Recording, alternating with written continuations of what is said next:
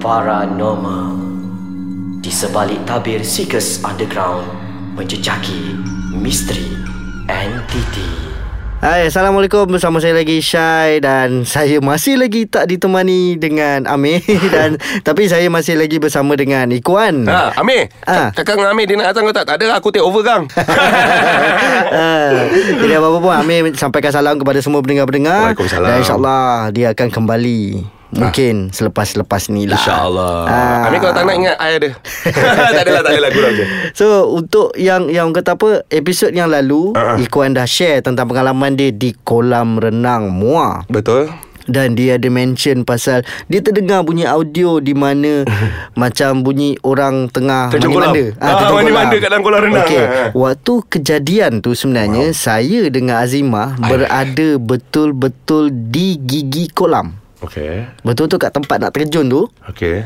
Saya dengan Azimah dekat situ. Saya tak tahu pun bro tak cerita apa-apa pun. Ini ah. baru hari ni baru nak tahu ni. lah.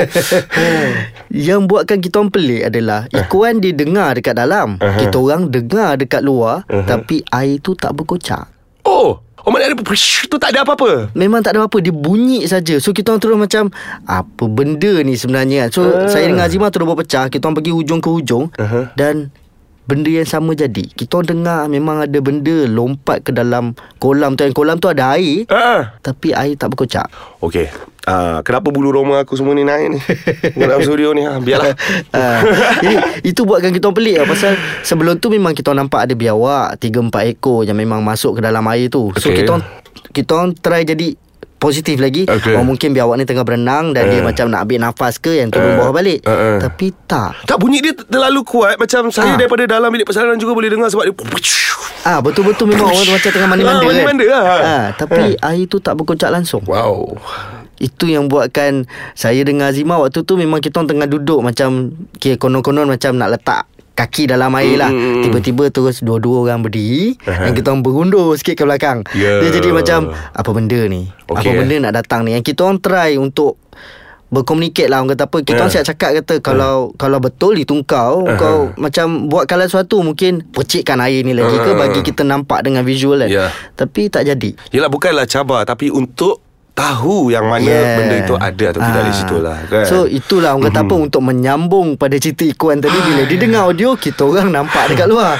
Yes. Kan ah, Itulah dia Tapi memang Apa yang Ikuan cakap tadi Kita akan meninggalkan volunteer se- Berseorangan tu yang betul Betul Saya ditinggalkan Seorang Yes. Di dalam bilik persalinan itu Ah, memang betul Setiap volunteer kami Kami akan tinggalkan berseorangan Mhm. Dalam orang kata apa Maksimum dia boleh pergi Sampai one hour Mhm. Kita tengok pada permainan uh, Volunteer tu sendiri Ataupun juga entiti yang berada Di tempat kejadian. Betul Ah, Tapi itu itu satu pengalaman Nak kata tahu tak boleh Hmm, betul. Ni Kita kata satu pengalaman manis Dalam kehidupan kita lah Sebab Betul. Bukannya kita boleh selalu dapat Orang kata Benda ataupun perkara-perkara Sebini rupa ya, Hmm. Berdekatan dengan entiti Sebab kita kalau Entiti ni kita tak tahu Kita tak Ya, nampak betul. kadang-kadang Jadi Ha. kalau kata ada bunyi kadang Jadi ini sesuatu orang kata keajaiban ha.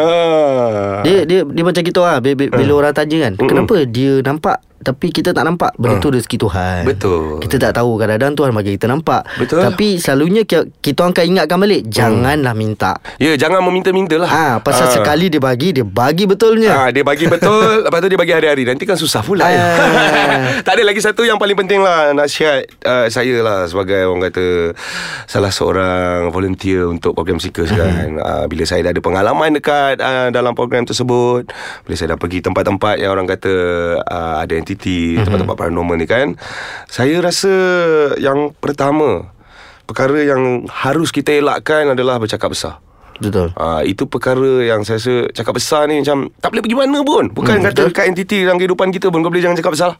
cakap besar ni sebenarnya dia orang kata macam virus boleh menghancur diri. Betul. Ya, itu itu yang saya nak kongsi. Hmm. Ha, dekat uh, dalam paranormal hari ni lah. I tak cakap besar now. Ah. Ingat I tak takut ke? Ada jugalah takut sikit.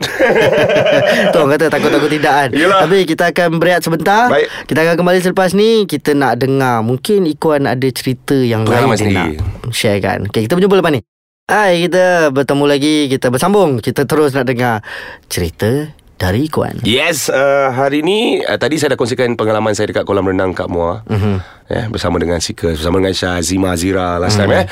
Ni saya nak cerita pengalaman saya sendirilah. Ini perkara ini terjadi ini ini antara gangguan yang saya pernah lalui lah uh-huh. dalam kehidupan saya selain daripada saya sertai Seekers tu sendirilah.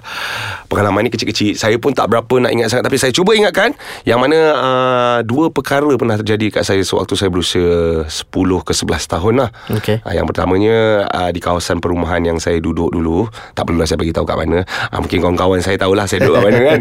Jadi uh, saya nak bagi tahu uh, waktu tu uh, pagi pukul 3 pagi uh, arwah ibu saya minta saya jemput uh, dia untuk uh, naik dari bawah rumah ke atas rumah. Uh-huh. pukul 3 pagi mungkin angkat barang uh-huh. mak masa tu bawa balik kerja kan.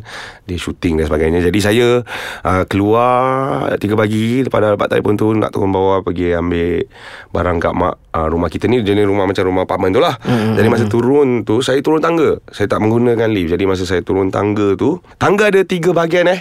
Yang mana tangga tengah tangga sebelah kanan tangga sebelah kiri. Uh-huh. which is kita sendiri boleh nampak tangga sebelah kanan dan juga tangga sebelah kiri dekat apartmen tu lah. Uh-huh. Jadi sewaktu saya turun di tangga tengah tu dalam level ataupun tingkat 3 waktu tu pukul 3 pagi lebih 3 3.40 ke macam tu lah enggak pukul 4 macam tu. Ada satu lembaga eh uh-huh. uh, di tangga sebelah hujung Okay. Di tangga sebelah hujung Mana saya tangga tengah Yang saya turun ke bawah Yang mana saya boleh nampak juga Lembaga itu Turut ikut uh, Turun bersama dengan saya Serentak Ah serentak. Maknanya saya turun kat situ Saya berhenti Dia berhenti. Saya oh. jalan lagi Dia jalan. Saya turun lagi Dia, dia turun. Sampai-sampai satu masa Saya ni nak tanya Ni orang kau benda ni? Pasal dia memang nampak Hitam je kan. Okey. Saya tunjuk. Saya tunjuk Dia reverse hilang. Oh Ah, itu itu satu pengalaman saya. Ah, saya tak tahu dan masih tertanya-tanya apa mm-hmm. apakah benda tersebut. Ah, sama ada dia entiti ataupun mungkin dia seseorang yang mungkin mau mengganggu saya, saya pun tak tahulah. Tapi saya beranggapan dia entiti lah sebabnya waktu 3.40 pagi ada ke orang yang boleh turun serentak dengan kita. Ah, itulah. Kalau Kan. saya turun laju pun dia mesti tertinggal tapi Ah, ini ah. serentak sangat. Saya turun laju dia ikut laju, saya slow saya berhenti dia berhenti. Sama. Pergerakan tu macam saya nampak bayang saya berjalan dengan saya. Cuma dia dalam jarak yang jauh lah. Sangat sangat jauh. ha, itu satu. Okey. Uh, yang keduanya jiran saya. Okey Eh, pengalaman ni uh, waktu tu saya rasa mungkin dalam pukul 1 lebih ha. Saya ni kalau main dekat department ni memang kalau kecil-kecil zaman 10 11 tahun tu kalau pukul 1 2 pagi tu tak ada masalah sebab kita jiran-jiran ni dah macam ahli keluarga kita kan. Pintu sebelah je kan. Jadi masa tu saya nak panggil jiran saya. Saya tak tahulah dia dia ada kat rumah ke tidak. Rumah memang gelap. Mm-hmm. Saya ketuk ketuk ketuk ketuk pintu. Eh, oi, pukul 1 pagi tak hal sebab memang family dia pun dah kenal family kita. Kita pun ketuk ketuk. Uh, wen wen wen wen ketuk ketuk. Dia tak buka. Dia tak buka. Jadi saya ni pun macam lah tantak kat bilik ni kot. So saya daripada tingkap rumah dia. So saya pergi ke tingkap bilik dia. Saya pergi ke tingkap bilik dia tu. Maknanya saya biasa macam kalau kadang-kadang boleh panggil dia kat tingkap kan macam, "Wen, bangun." Kalau kata dia tidur bila nampak dia, dia tidur. Tapi perkara yang luar biasa tak pernah terjadi kat saya waktu tu saya nak pergi sergah dekat tingkap lah kononnya. Eh, uh, saya rasa rumah dia tak ada orang waktu tu kot. Saya oh, nak naik pergi kat tingkap tiba-tiba ada satu benda putih daripada tingkap. Wuf, jem, keluar dekat depan tingkap terkejut saya tu. Oh okey Ha, satu benda putih yang saya nampak dia macam patung. Uh-huh. Dia macam patung bentuk dia dia ada mata hitam. Uh, mata dia saya, saya boleh ingat lah mata dia dua mata hidung tak berapa perasan tapi dia putih dan melekat kat tingkap. Saya tu eh takkan benda ni? Saya reverse. Saya terus caw. Oh. Besok saya cerita dengan kawan saya. Dia cakap dia memang tak ada rumah. Memang terkena hari tu. Ah, mungkin. Saya tak tahulah. Ah, ada benda yang nak ganggu ke? Mm, ataupun mm, mungkin benda tu nak main ke. Kita pun tak tahu. Tapi itu antara pengalaman saya sewaktu saya berusia 10 ke 11 ataupun ke 12 tahun macam tu lah. Itu antara yang saya tak boleh lupa. Dan saya masih kita bayang eh bentuk dia. Macam mana bila dia keluar kat depan tingkap tu sergah saya. Huh, saya tak boleh bayangkan Kalau dia segar tu terkejut eh Kalau dia tak segar Kita nampak tak apa Ah, Ini dia betul, macam betul, wup. Keluar kan Wup. ha, Itulah Kalau boleh macam saya cakap lah Jangan minta lah tengok Ha. Tapi itulah dia orang kata apa macam setiap setiap daripada kita ni Ha. orang kata apa akan mengalami Itulah. situasi macam tu Betul. setiap seorang orang kata apa at least sekali dalam semua Sekali, hidup. ha. Dan kadang-kadang benda tu memberikan kesan yang sangat dalam Lama. sampai kita tak boleh nak lupa tau apa yang kita nampak tu terngiang-ngiang and kalau macam kita Waktu sekarang ni Mm-mm. Sekali terimbas Benda yang sama Kita mm. terus Mesti akan flashback terus Macam eh ni Ah. macam yang aku jumpa hari Last tu time ni ni, kan? Ah, Dia jadi macam Satu Benda deja vu lah Betul. Ah, Ah. Tapi betul lah Orang kata apa Benda tu adalah satu benda yang kami sebagai penyiasat paranormal pun susah nak terangkan kepada Hmm. orang-orang di mana adakah benda tu sahih atau tak. Betul Saya sendiri pun kan nak cakap Oh takut orang kata tipu Tapi Ah, kita betul. Dia macam ni lah Macam kalau kata uh, Saya bercerita Mungkin anda Sekadar percaya mm-hmm. Tapi apabila anda lalui Keyakinan tu akan datang sendiri Yes, Percaya dengan betul. yakin tu Itulah beza percaya dengan yakin mm-hmm. So saya tahu Macam anda sendiri Mungkin pernah ada pengalaman Nampak Mungkin uh, Ada yang berbeza mm-hmm. Saya ada yang sekadar mendengar Mm-mm, betul. Uh, macam kakak saya Dia pernah dengar Dengar lah Nampak tu dia tak pernah mm-hmm. Ini berbeza setiap manusia tu kan uh, Jadi benda tu Yang membuatkan saya sendiri pun uh, Seronok mm-hmm. Untuk uh, Orang kata mengkaji uh, Nak belajar je Bukannya nak apa pun Yalah kadang-kadang kita nak menambah ilmu Pasal. Betul. ilmu ni Macam-macam jenis ilmu dia Betul. kan ha. Cuma as long as benda tu Lurus Uh-uh. Tak ada bengkok-bengkok Betul. Bukan ke jalan yang hitam Betul. kan? Cukup Oh, bukan jalan gelap tau. Ah. Cik, wah.